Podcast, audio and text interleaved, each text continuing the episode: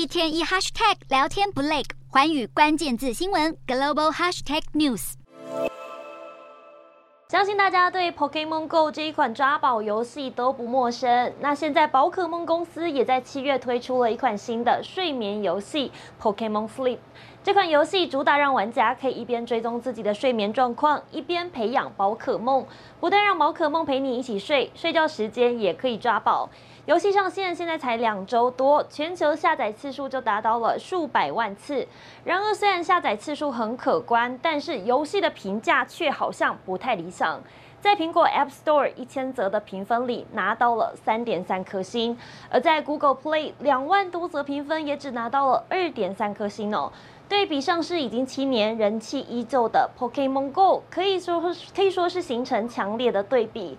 目前 Pokemon Go 全球下载次数已经达到了六亿七千多万，截至去年累计营收甚至飙破了六十亿美元，大概是台币一千九百多亿哦。至于为什么一样都是宝可梦的游戏，评价可以差这么多？我们首先就来了解一下 Pokémon Go 的成功秘诀。这款游戏是由美国的软体公司 Niantic 开发的。Niantic 本来是在 Google 底下的新创公司，那这家公司也曾经推出其他透过 GPS 把游戏和真实世界结合在一起的扩增实境产品。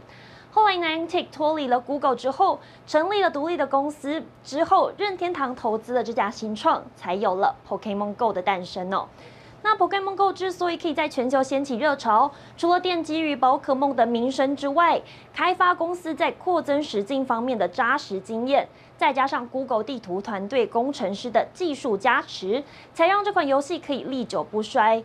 再来看到哦新款的 Pokémon Sleep，网友评论的问题主要有这几项：首先是游戏的节奏不够快，比如说宝可梦比较难搜集，或者是进入游戏的步骤太多；另外操作细节的 bug 很多，也是经常被抱怨的原因哦。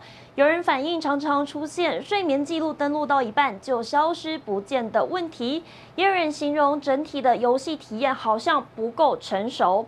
最后，我们看到啊，Pokemon Sleep 设计的初衷是希望现代人可以有更好的睡眠条件，并且透过手机测量来监控。但有人认为啊，自从下载了这款游戏之后，反而是睡不好。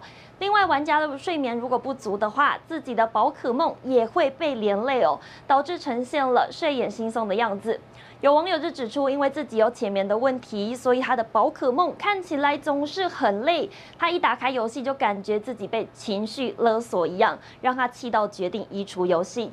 可见，想要让游戏受欢迎呢、不是跟宝可梦搭上线就可以办到，还需要仰赖开发商来确保玩家有顺畅和有趣的游戏体验。